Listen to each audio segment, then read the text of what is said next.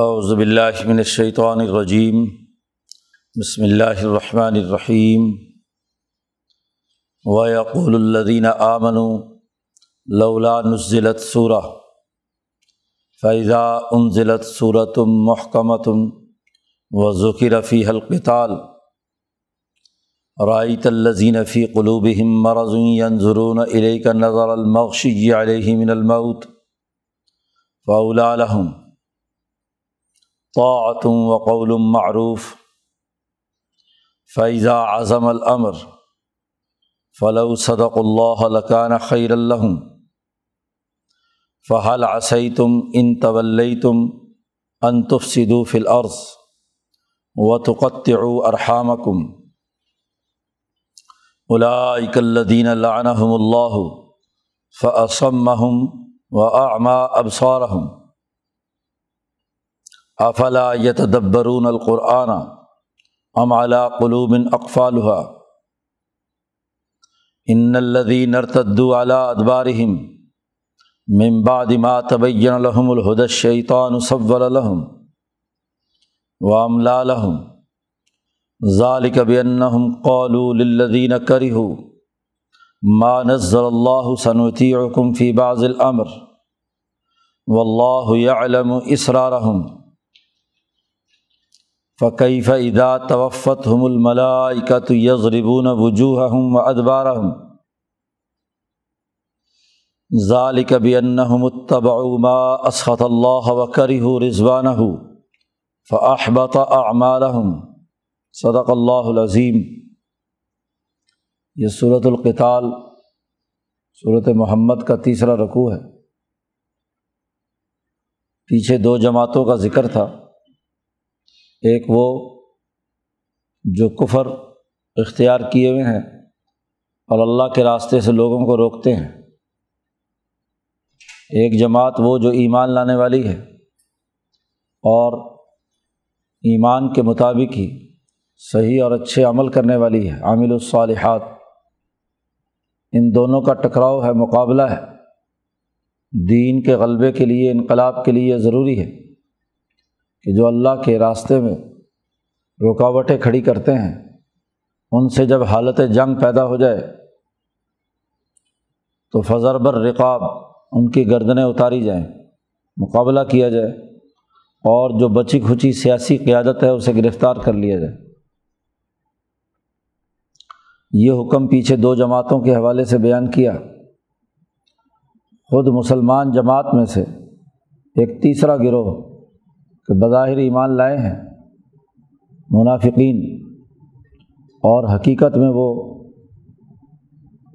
مسلمان نہیں ہیں۔ ان کے دلوں میں کفر ہے، مرض کی حالت میں مبتلا ہے۔ ان کا تذکرہ پیچھے پچھلے رقوع کے آخر میں کیا تھا۔ اور یہاں تفصیلی ان کے رویے بیان کیے جا رہے ہیں۔ کسی مسلمان انقلابی جماعت میں ایسے لوگوں کا داخل ہونا جو نفاق کے مرض میں مبتلا ہے وہ باقی جماعت کے مورال کو بھی گرانے کا سبب بنتے ہیں۔ خاص طور پر عین لڑائی کے وقت منافقین کا پیچھے ہٹ جانا، رجت پسند طاقتوں کا وجود میں آ جانا، یہ انتہائی خطرناک ہوتا ہے۔ اس لیے اس سے پہلے ہی اس بات کی ضرورت ہوتی ہے۔ کہ ان کی سیاسی طاقت کو کم کیا جائے، ختم کیا جائے۔ اس حوالے سے یہاں اس رقوع میں بنیادی باتیں بیان کی گئی ہیں۔ خاص طور پر مدینہ منورہ کے یہ منافق حضور صلی اللہ علیہ وسلم کی آمد سے پہلے مدینہ منورہ کے تمام قبائل پر مشتمل ایک حکومت بنانا چاہتے تھے۔ عبداللہ ابن ابئی ان کا لیڈر تھا۔ حضور صلی اللہ علیہ وسلم اور کچھ وقت نہ آتے تو تمام قبائل انہیں اپنا سربراہ منتخب کرنے کے لیے تیار تھے۔ لیکن رسول اللہ صلی اللہ علیہ وسلم تشریف لائے اور یہ تمام قبائل حضور کے ساتھ ایک معاہدے میں میساک مدینہ میں بند گئے۔ تو مجبوراً ان منافقین کو بظاہر اپنے ان قبائل کے ساتھ شمولیت کی وجہ سے حضور صلی اللہ علیہ وسلم پر ایمان لانا پڑا۔ لیکن اخلاق خراب تھے، مفاد پرست تھے، فساد فی الارض ان کے دماغوں میں تھا۔ تو نفاق ان کا جاری رہا۔ حتیٰ کہ یہ چند چنے ہوئے جتنے لیڈر، منافقین کے تھے، یہ سب کے سب حقیقت میں کافر ہی رہے۔ اور آخر میں اللہ تبارک و تعالیٰ نے واضح کر دیا کہ یہ حقیقت میں ایمان لانے والے نہیں ہیں، یہ کفر پر مرے۔ تو منافقین کے حوالے سے یہاں اس رقوع میں انہیں کے رویوں کا تذکرہ ہے۔ و یقول الدین آمن لولا نزلت سورہ مسلمان دشمنوں کے مقابلے میں اس بات کا تقاضا کر رہے ہیں کہ کوئی صورت ایسی نازل ہو کہ جس میں ہم دشمن کے مقابلے میں قتال کریں۔ ترکی بترکی جواب دیں۔ تیرہ سال مکہ مکرمہ میں مسلمانوں کو روکے رکھا گیا کہ عدم تشدد کے اصول پر اپنی جماعتی طاقت وجود میں لائیں۔ مدینہ منورہ پہنچ کر جب مکے والوں کی شرارت عروج پر ہے ہجرت پر مجبور کر دیا گیا، تو اب مخلص مسلمان تقاضا کر رہے ہیں کہ کوئی ایسی صورت نازل ہو جس میں جہاد و کتال دشمن کا مقابلہ کرنے، اس کی سیاسی اور معاشی طاقت کو ختم کرنے کا تذکرہ ہو۔ تو جیسے مخلص مسلمان یہ مطالبہ کر رہے ہیں بظاہر اس مطالبے میں یہ منافقین بھی شامل ہے لولا نزلت سورہ، کیوں نہیں صورت نازل ہوتی؟ فائدہ ان ضلعت صورتم محکمتن اور جب اللہ تبارک و تعالیٰ نے ایک محکم واضح اور دو ٹوک جہاد اور کتال کے حکم والی صورت نازل کی، اور وہ ذکر فی القتال، اور اس میں ذکر کیا گیا کتال کا کہ دشمن کا مقابلہ کرنا ہے کتال کرنا ہے، جنگ لڑنی ہے۔ تو جنگ لڑنے کا جب اس میں تذکرہ کیا گیا، تو مخلص مسلمان تو اس کے لیے تیار ہے جیسا کہ غزوہ بدر میں ہوا۔ لیکن یہ منافقین، ان کے رویے یہ ہیں کہ رائی تلزین فی قلوب مرض، آپ ان لوگوں کو دیکھیں گے جن کے دلوں میں مرض ہے۔ نفاق کا، جو یوخاد اللہ اللہ کو دھوکہ دینا چاہتے ہیں، حالانکہ اپنے آپ کو دھوکہ دے رہے ہیں۔ جن کے دلوں میں نفاق کا مرض ہے ین ضرون علیہ کا اے محمد صلی اللہ علیہ وسلم، آپ کو وہ ایسے دیکھتے ہیں جیسا کہ موت کی غشی تاری ہو گئی ہو۔ موت کی غشی تاری ہو گئی ہو جیسے موت کے ڈر اور خوف سے انسان بے ہوش ہو جاتا ہے۔ اور آخری وقت میں بظاہر آنکھیں دیکھ رہی ہوتی ہیں، لیکن بے نور آنکھیں ہوتی ہیں۔ تو ایسے ہی غشی کی حالت میں کہ یہ کیا حکم آ گیا؟ ہمارا تو خیال تھا کہ یہ ریاست مدینہ جس کے سربراہ حضور صلی اللہ علیہ وسلم ہیں، تو ہم اس میں بغیر کسی لڑائی بھڑائی کے، بغیر کسی اپنے گزشتہ تعلقات کو منقطع کیے ہوئے بس چند رسومات یا عبادات، نماز وغیرہ پڑھ لیا کریں گے، تو اس میں دشمن سے مقابلہ یا لڑائی کا معاملہ نہیں ہوگا۔ تو باقی تمام مفادات حاصل ہو جائیں۔ شروع صورت البقرہ میں حضرت شیخ الہند نے واضح کیا ہے۔ اس کی تفسیر میں ان کا خیال یہ تھا کہ کام کاج کچھ نہ کرنا پڑے اور مفادات سارے حاصل کر لیں۔ خاص طور پر غزوہ بدر کے بعد جب مکے والوں کی سیاسی طاقت ٹوٹ گئی تو یہ منافقین اب انہیں اندازہ ہو گیا کہ نبی اکرم صلی اللہ علیہ وسلم کی یہ حکومت اور آپ کی پارٹی اب غالب آنے والی ہے۔ تو مفادات اٹھانے کے لیے یہ مسلمان ہوئے تھے۔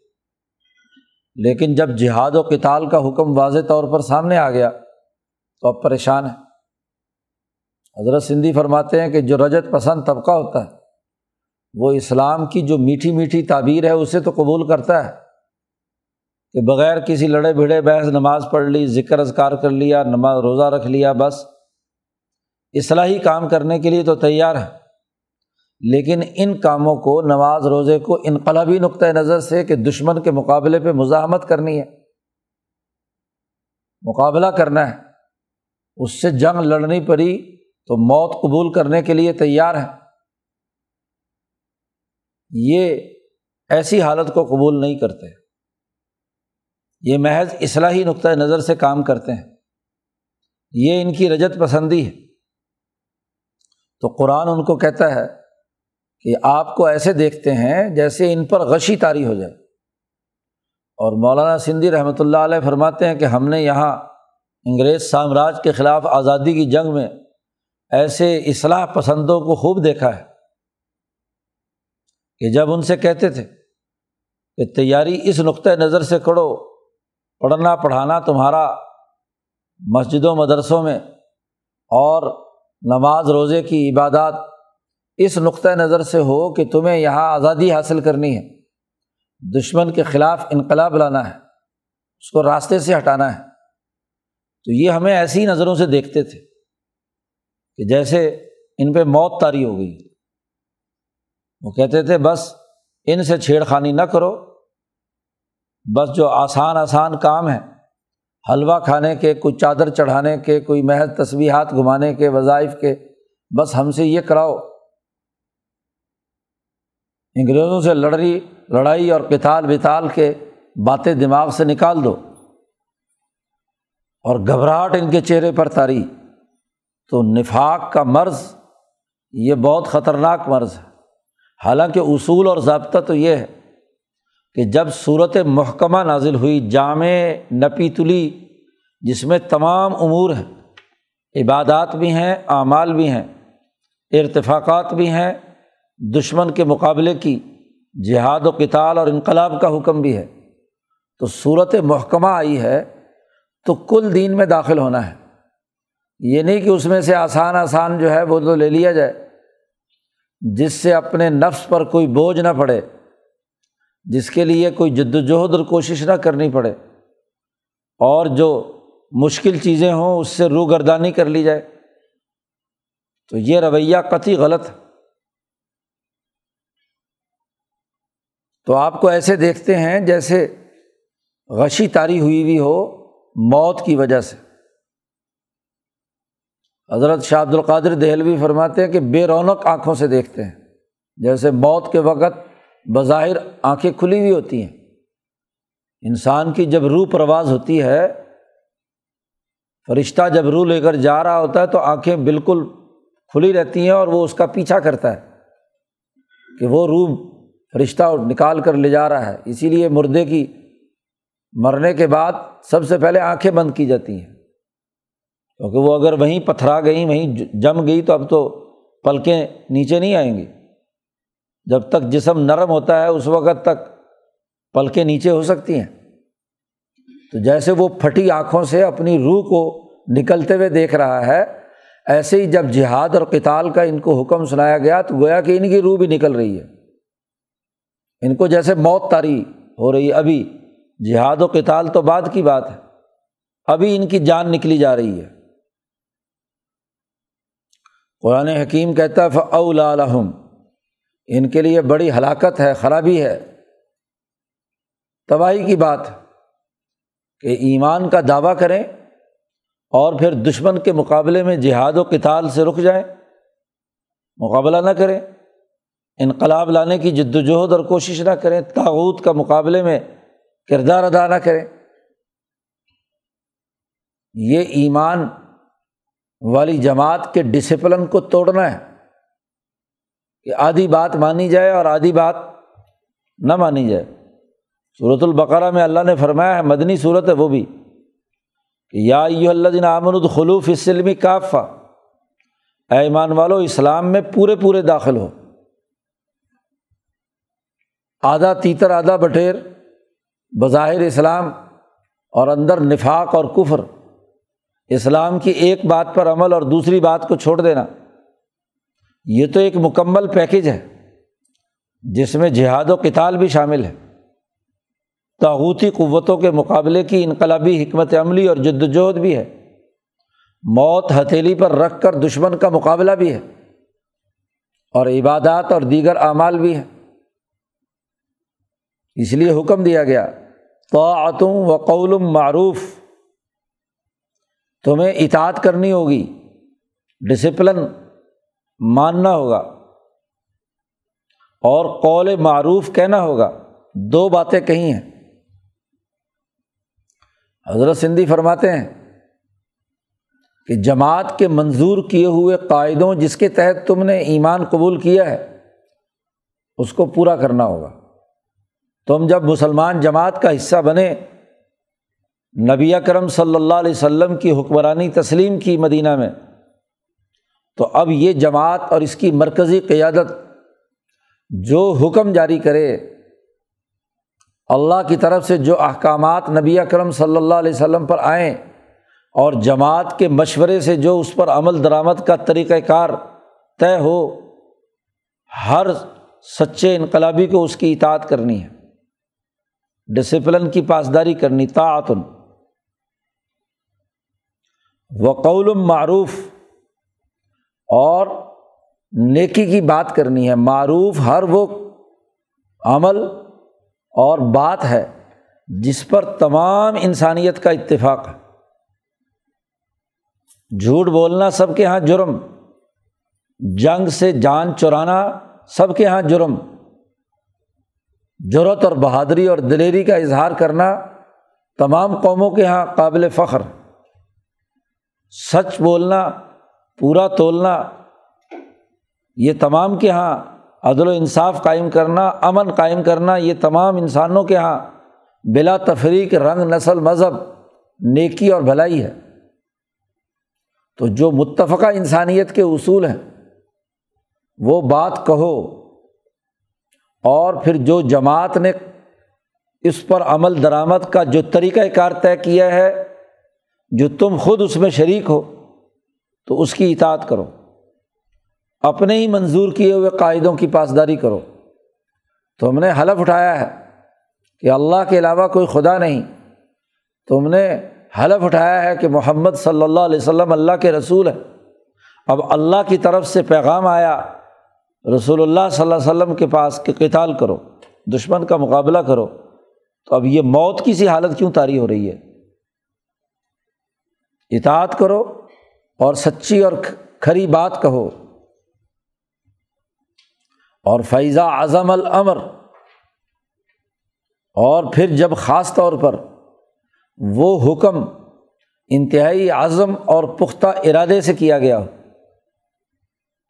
کہیں اختیار دیا گیا ہے، کوئی ثواب دیدی اختیار ہے، تو پھر تو آپ اس کو استعمال کر سکتے ہیں۔ لیکن جہاں عزم آ جائے،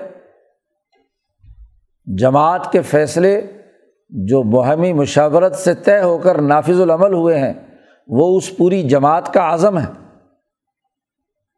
تو جب امر اعظم کا ہو اور عزم یہ ہمت کے بغیر نہیں ہوتا بزدل، اس کو تو اسی طرح سے موت تاری ہوتی ہے۔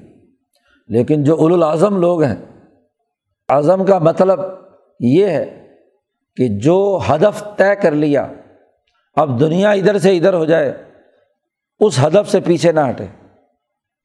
اس کو ہر حال میں وجود میں لا کر چھوڑے۔ اپنی ہمت اس کے لیے خرچ کرے۔ اور ہمت خرچ کرنا اس کا مطلب یہ ہے کہ اس کی عقل، اس کا قلب اور اس کا نفس، اس کی جسمانی قوتیں، تمام جتنی بھی انسان کے جسم کی قوتیں وہ ایک پیج پر مرتکز ہو جائیں۔ کہ یہ ہدف حاصل کرنا ہے بس۔ یہ تو موت تاری ان پر ہوتی ہے جن کے جسم کی تمام قوتیں بکھری ہوئی اور منتشر ہیں۔ جن میں اعظم نام کی کوئی چیز نہیں، دل کچھ کہتا ہے، دماغ کچھ کہتا ہے، نفس کی خواہشات اور ہیں، عقل کچھ اور تمنائیں اور آرزوئیں رکھ رہی ہے۔ اب حکومت بھی چاہتے ہیں، اقتدار بھی چاہتے ہیں، اور اس کے ساتھ ساتھ بزدلی بھی اختیار کر رہے ہیں۔ بھلا حکومتیں بغیر طاقت اور قوت اور دشمن کے مقابلے کے بغیر کیسے ملتی ہیں؟ آزادی حاصل کرنی پڑتی ہے طاقت اور قوت سے۔ اس کے لیے تو کردار ادا نہ کریں اور کہیں کہ جی ہمیں حکومت مل جائے۔ قرآن کہتا ہے فلاح صدق اللہ لکانہ خیر اللہ اگر یہ اپنے اعظم پر سچے رہتے، اس کے مطابق کردار ادا کریں جو جماعت کا طے شدہ حکم ہے، تو لکانہ خیر اللہ تو ان کے لیے بہتر تھا۔ اعظم کا پورا پروسیس پیچھے صورت میں بیان کر دیا شروع قرآن حکیم میں کہ شابر ہم فل امر عیدہ اعظم تھا فتوکل اللہ ان سے مشورہ کیجیے اور مشورے کے بعد فیصلہ ہو جائے تو پھر اب اس پر پختہ عزم کر لیجیے اور جب عزم کر لے تو پھر اس سے انحراف نہیں ہو۔ اس پر اللہ پر بھروسہ کر کے دشمن کے مقابلے میں میدان عمل میں اتر آئے۔ تو اب جماعت نے عزم کر لیا۔ حضور صلی اللہ علیہ وسلم نے غزبۂ عہد میں باہمی مشاورت سے فیصلہ کر لیا کہ دشمن کا مقابلہ کرنا ہے۔ جب یہ فیصلہ ہو چکا تو صدق اللہ۔ جی اگر یہ اللہ کے سامنے سچے رہے اپنے اس اعظم اور فیصلے پر تو یہ ان کے لیے بہتر تھا۔ انہوں نے غزوہ عہد کے موقع پر بڑی غداری کا ارتکاب کیا۔ عہد کا فیصلہ ہو چکا۔ اس مشاورت میں یہ شامل ہے کہ باہر نکل کر دشمن کا مقابلہ کرنا ہے۔ تو پہلی حالت تو یہی ہے کہ یہ موت کی غشی تاری ہوئی ہوئی ہے۔ اور پھر آہستہ آہستہ جب حضور عہد جا رہے ہیں دس ہزار کا لشکر حضور کا جمع ہو گیا تو تین ہزار یہ منافقین چکر دے کر کچھ نہ کچھ بہانے وہانے کر کے واپس آنا شروع ہو گئے۔ جماعتوں کی جماعتیں، ان کو اشارہ ہوتا ہے ادھر، وہ جو یہودی جن کے ساتھ ان کے پہلے معاہدات تھے، جیسا کہ آگے قرآن حکیم بیان کر رہا ہے کہ جن لوگوں کو قرآن حکیم کا نزول نہ پسند تھا ان سے پینگے بڑھا رہے ہیں، دشمن سے ملے ہوئے ان کے ان خفیہ مشوروں کو اللہ جانتا ہے۔ اس لیے یہ اس سچائی پر قائم نہیں ہے، اس عزم پر قائم نہیں ہے۔ لیکن حکومت حاصل کرنا چاہتے ہیں۔ تو قرآن نے ان کو آئینہ دکھایا۔ قرآن کہتا ہے فہل آسئی تم ان طول تم کیا بغیر لڑائی اور کتال کے تم پھر بھی یہ توقع رکھتے ہو کہ تم کو حکومت مل جائے؟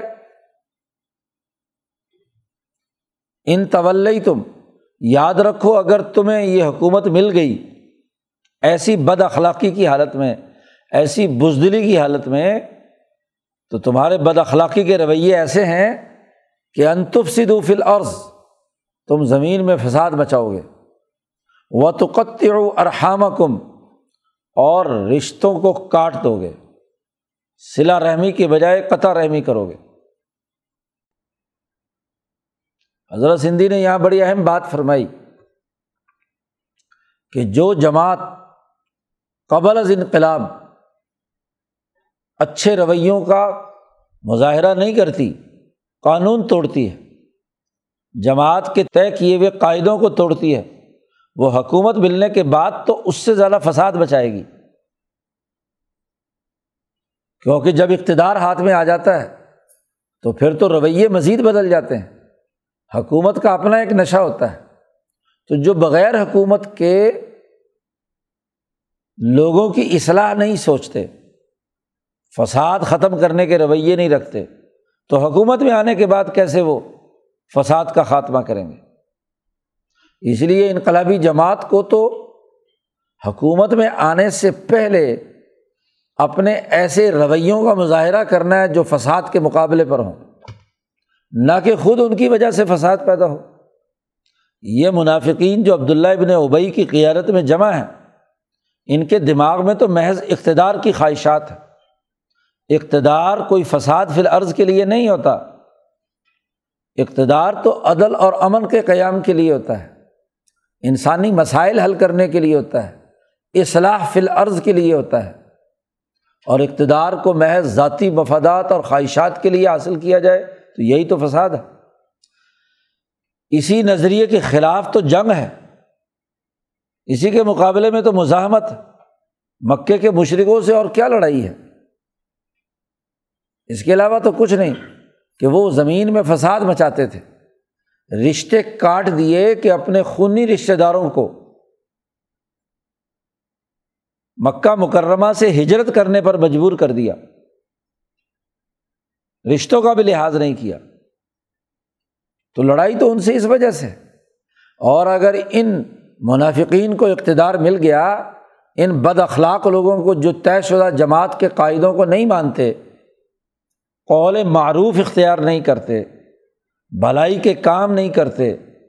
ان کو اگر ان طول تم اگر حکومت مل گئی تمہیں، مخاطب کیا ہے منافقین کو، تو تم ضرور زمین میں فساد بچاؤ گے۔ اور وہ تو اور حامہ کم اور تم رشتوں کو کاٹو گے۔ بعض مفسرین یہاں اس طول تم دوسرے معنیٰ میں لیتے ہیں، لیکن امام شاہ ولی اللہ دہلوی نے فتح الرحمان میں، بلکہ اس کے مقدمے میں، فوائد میں۔ ویزا طول سا کی تشریح میں، اس آیت کا حوالہ بھی دیا ہے۔ ان طول تم کا، کہ یہاں تولی سے مراد ہے کسی کا سارا والین عالناس لوگوں پر والی بننا، حکمران بننا۔ حضرت شاہ عبد القادر دہلوی نے بھی یہی ترجمہ اختیار کیا ہے، اور یہاں شیخ الہند رحمۃ اللہ علیہ نے بھی یہی کہ اگر تمہیں حکومت مل جائے۔ حالانکہ شاہ صاحب سے پہلے جلالین وغیرہ، وہاں شاہ صاحب نے حوالہ دیا ہے کہ وہ اس کو اعراض کے معنیٰ میں لیتے ہیں۔ لیکن اس کا صحیح اور جامع معنی حکومت سے تعلق ہے۔ کیونکہ منافقین کا پیچھے تذکرہ چلا آ رہا ہے کہ اگر تم منافق، بد اخلاق لوگوں کو جو ڈسپلن توڑنے والے ہیں، تمہیں حکومت مل جائے تو تم زمین میں فساد بچاؤ گے۔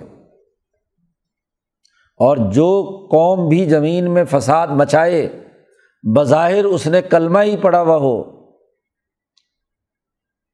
نفاق کی حالت اگر اس کے اندر ہے، تو اللہ کی لانت ان پر برستی ہے۔ جو بھی زمین میں فساد بچائے مکے کے یہ مشرق فساد بچا رہے ہیں، تو ان پر بھی لانت الائی کلزین اللہ اللہ، یہ وہ لوگ ہیں جن پر اللہ لانت بھیجتا ہے۔ اور اس لانت کے اثرات کیا ہوتے ہیں؟ فسم و آما اب انہیں بہرا کر دیا۔ ٹھیک طریقے سے انہیں سنائی نہیں دے رہا۔ جب آپ جماعت کے طے شدہ احکامات کو سنا انسنا کریں گے، اللہ کے احکامات کو، فرامین کو، تو ایک وقت آئے گا کہ کان سننے سے، سرے سے ہی کیا ہے، بند ہو جائیں گے۔ غلط باتیں ہی سننا چاہتے ہیں۔ اچھی بات سننا نہیں چاہتے، تو کان اتنے مس ہو جائیں گے کہ اچھی اور کھری بات ان کے کانوں کو سنائی نہیں دے گی۔ اسی طرح وہ آما اب سورہم لانت کا یہ بھی اثر ہے کہ آنکھیں اندھی ہو جائیں گی۔ جب ایک آدمی فساد مچاتا ہے، رشتوں کو کاٹتا ہے، انسانی حقوق توڑتا ہے تو ہوتے ہوتے مسلسل ان جرائم کے نتیجے میں ان کی آنکھوں کو ظلم اور تکبر اور غرور ہی اچھا نظر آتا ہے۔ اچھائی کی باتیں، نیکی اور بھلائی کی باتیں، یہ نہیں ہوتی۔ کیونکہ جو حکومت کے آنے سے پہلے اندھا ہو کر لوٹ مار میں شامل ہے، تو حکومت کا اقتدار ملنے کے بعد تو اور زیادہ مفاد پرست لالچی خود غرض اقتدار کو بھی استعمال کرے گا ظلم اور زیادتی کے لیے، مفادات کے اٹھانے کے لیے۔ تو لانت کے اثر میں آنکھوں سے نظر نہیں آتا۔ لانت کا اثر کانوں سے سنائی نہیں دیتا۔ ذلت اور رسوائی مقدر میں رہتی ہے۔ اس لیے یہ راستہ چھوڑو۔ تعتم و قول معروف، اطاعت کرو اور سچی بات کہو۔ اور اس کے لیے یہ ضروری ہے کہ قرآن حکیم پر غور و فکر اور تدبر کرو۔ صورت محکمہ نازل ہو چکی ہے انقلاب کے لیے۔ افلا یتدبر القرآن؟ کیا انہوں نے قرآن حکیم پر غور و فکر، تدبر نہیں کیا؟ اس کے احکامات کو نہیں سوچا۔ ام اعلیٰ قلوبن اقفالحا یا ان کے دلوں پہ قفل تالے چڑھے ہوئے ہیں۔ تیسرا علم کا ذریعہ دل ہے۔ آنکھیں اندھی کانوں سے سنائی نہیں دیتا۔ یا تو انسان مشاہدہ کر کے کسی چیز کا ادراک کرتا ہے آنکھوں سے دیکھ کر۔ یا کانوں سے سن کر۔ تو دونوں راستے بند ہو گئے۔ تو یقیناً دل وہ تدبر سے محروم ہو گیا۔ اس کی سمجھ ختم۔ دل تک رسائی کے لیے تو آنکھیں اور کان تھے اور وہ دونوں راستے بند ہو گئے، تو دل کو کیا سمجھ میں آئے گی؟ ان کے دلوں پر تالے چڑھے ہوئے ہیں۔ انہوں نے قرآن حکیم پر غور و فکر اور تدبر کیوں نہیں کیا؟ اس تدبر کے نتیجے میں آنکھیں کھلتی، کان کھلتے اور دلوں کے کفل ٹوٹتے۔ ایمان لائے ہیں۔ بظاہر مسلمان ہیں، لیکن قرآن پر تدبر نہیں ہے۔ قرآن پر غور و فکر نہیں ہے۔ اس کے نتیجے میں یہ تمام خرابیاں پیدا ہوئیں۔ ان الزی نر تدو علا ادبارہم ممباد ما تبین الہ الہدا۔ بے شک وہ لوگ جو مرتد ہو گئے، اپنے پشت کے بل واپس لوٹ گئے، رجت پسندی کا شکار ہو گئے۔ اس کے بعد کہ ان کے سامنے واضح ہدایت آ چکی تھی۔ ایمان قبول کر چکے تھے۔ ہدایت مان لی تھی۔ اور کھلی باتیں آنے کے باوجود وہ جماعتی ڈسپلن کو توڑتے ہیں۔ انقلاب کا راستہ اختیار نہیں کرتے۔ تو اصل بات ان کے لیے کیا ہے؟ اشیطان و سب الحم شیطان نے ان کے لیے بات گھڑ کے پیش کر دی۔ تصویر امر۔ قرآن کی اصطلاح ہے۔ صورت یوسف کے قصے میں اللہ پاک نے بیان کیا ہے کہ وہاں یعقوب علیہ السلام نے اپنے بیٹوں کو جب وہ خون لگا کر یوسف کے قمیض پر لائے تھے، تو وہاں انہوں نے کہا تھا کہ تم نے کیا ہے؟ گھڑ لی ہے بات اپنی طرف سے۔ ایسا نہیں ہے کہ یوسف کو بھیڑیا کھا گیا ہو۔ تو یہ تصویر امر حقیقت واقعہ کے خلاف بات کو مصنوعی طور پر گھڑ کے پیش کرنا یہ تصویر امر۔ تو قرآن کہتا ہے کہ یہ جہاد و کتال اور انقلاب کے مقابلے پہ تم جو رویے اختیار کیے ہوئے ہو، یہ شیطان نے تمہارے لیے مصنوعی طور پر گھڑ لیے ہیں۔ اور وہ املا اور ان کے بڑی دور اور دیر کے وعدے شیطان نے ان کے ساتھ کیے ہیں۔ کہ اگر تم فلاں کے ساتھ ملو گے، جو یہودی قبائل جو بھی مسلمان نہیں ہوئے تھے، ان کے ساتھ انہوں نے پیار و محبت کی پینگیں بڑھا رکھی تھی۔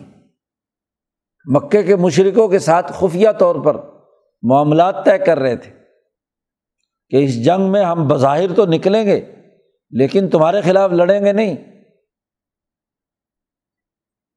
بظاہر ہم اس سچی انقلابی جماعت کے ساتھ ہوں گے۔ لیکن اندر خانے تمہارے ساتھ ہوں گے۔ مولانا سندھی نے کہا کہ یہ بات بھی ہمیں اپنی عملی تجربے میں بڑی سمجھ میں آئی۔ بڑے بڑے مذہبی رہنما، بظاہر شیخ الہند کی انقلابی تحریک میں ساتھ ہیں۔ شاگرد ہونے کی حیثیت سے کہتے تھے کہ استاد جی ہم آپ کے ساتھ ہیں۔ یہاں سے گئے اسی کام کے لیے، شیخ الہند کے ساتھ حجاز۔ لیکن منافقت کی چادر اڑی۔ وہاں سے لا آ کر حضرت شیخ الہند کی جاسوسی کی انگریزوں کو۔ ان کے ساتھ کیا ہے؟ تعلقات جوڑے۔ بظاہر کہا کہ ہم ان کے ساتھ گئے تھے۔ ہاں جی حج کرنے۔ لیکن اندر خانے اس کی تمام رپورٹ جو ہے وہ انگریزوں کو دی۔ تو یہ شیطان نے ان کے سامنے یہ باتیں گھڑ کے پیش کر دی۔ سب والم وہ امل عالم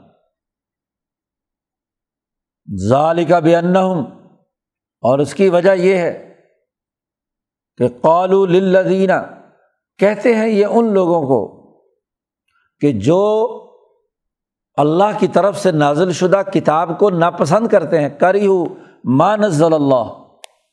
اللہ نے جو کچھ نازل کیا ہے، یہ انقلاب اور جہاد اور عبادات کا جامع نظام کا دین، اس کو جو ناپسند کر رہے ہیں ان سے یہ خفیہ یارانے بڑھائے ہوئے ہیں۔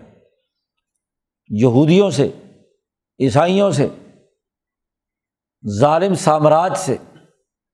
ان سے یہ کہتے ہیں کہ صنوتی حکم فی باز العمر بعض معاملات میں ہم تمہاری اطاعت کریں گے۔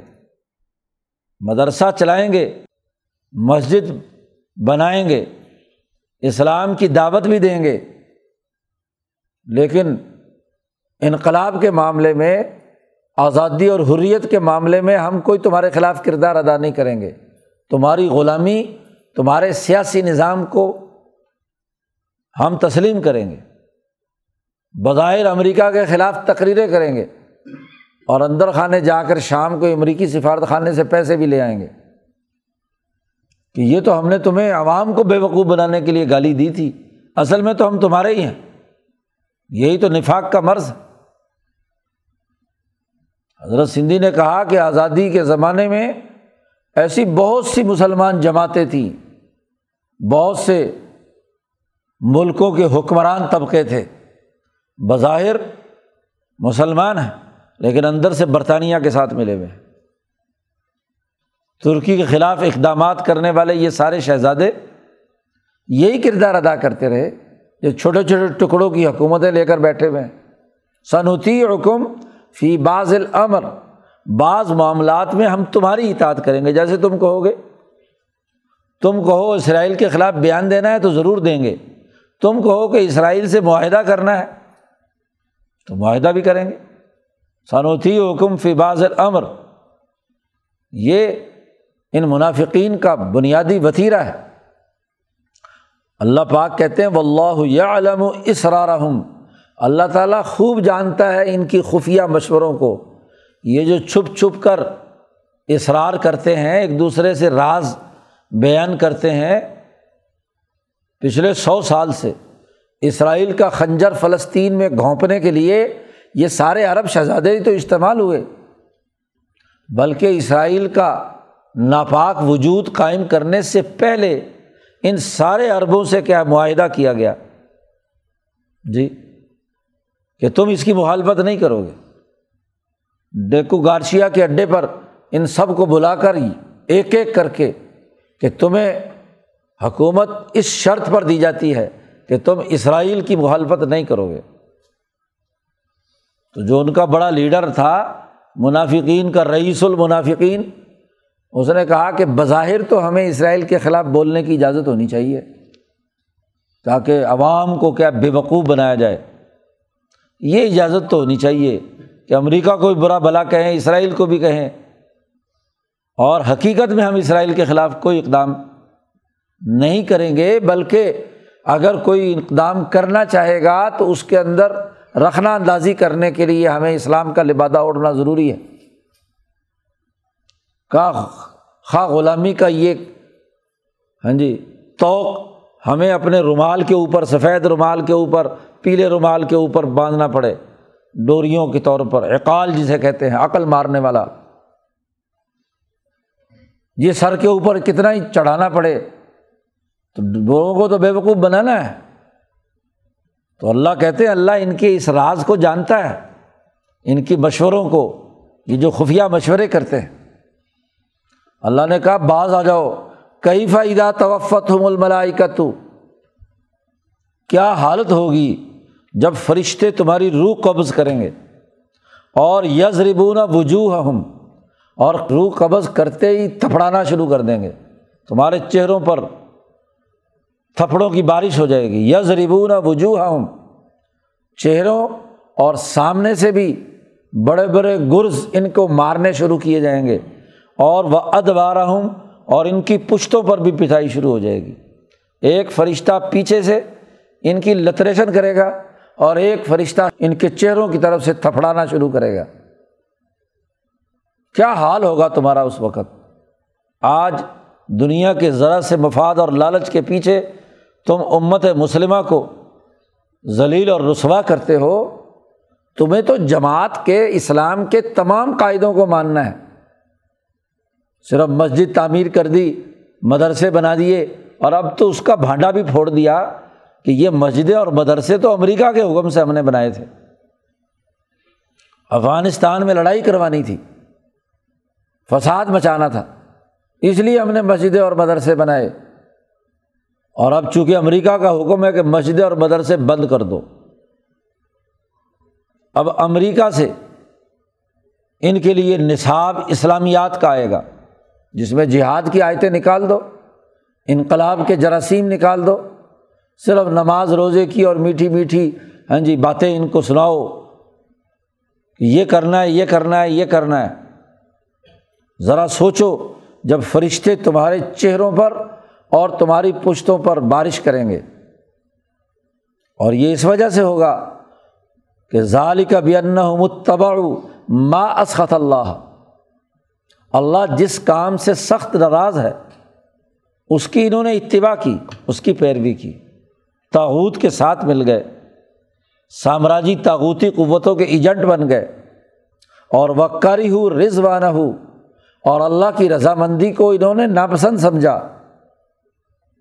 تو فحبت اعمالحم ایمان لانے بظاہر مسلمان ہونے کے ساتھ کچھ اگر اچھے اعمال بھی کیے ہیں تو اللہ کی رضا کو چھوڑنے کے نتیجے میں وہ اعمال ضائع ہو گئے۔ ان کی کوئی حیثیت نہیں ہے۔ حرمین کو آباد کرنا، نماز روزے کا حکم دینا، مدرسے مسجدیں کھلوا دینا، گو ظاہری طور پر یہ نیکی کے کام تھے۔ لیکن جب سامراج کی اعلی کاری اختیار کی، اس کی ایجنٹی اختیار کی، نفاق کا مرض پیدا کیا اللہ جس سے ناراض ہے، اس کی اتباع کی، تو اس کے نتیجے میں یہ دنیا کی لانت بھی ہے کہ ان کے آنکھ، کان اور قلب وہ بس ہو گئے، تالے چڑھ گئے ان پر۔ یہ دنیا کی لانت ہے۔ سمجھ بوجھ سلب ہو گئی۔ دوسروں کے لیے اعلی کاری کے لیے استعمال ہو رہے ہیں۔ اور آخرت میں فرشتے ان کے چہروں پر تھپڑوں کی بارش کریں گے، گرز ماریں گے اور پشتوں پر ان کو سزا دی جائے گی۔ تو یہ اس وجہ سے کہ ان کے یہ اعمال ضائع ہو گئے۔ تو اس رقوع میں رجت پسند مسلمان جو انقلاب اور جہاد کے راستے کو چھوڑ دیتے ہیں، ان کے غلط رویے اور ان پر جو سزا ان پر آنی تھی، اس کی تفصیلات بیان کی ہیں تاکہ انقلابی جماعت ایسے منافقین سے پاک ہو جائے۔ وہ ان کے مقابلے میں ایک مزاحمتی شعور رکھے، جد وجہد اور کوشش کرے۔ اللہ تعالیٰ قرآن حکیم کو سمجھنے اور اس پر عمل کرنے کی توفیق عطا فرمائے۔ اس کی ابھی مزید تفصیلات آگے چل رہی ہیں۔ اللہ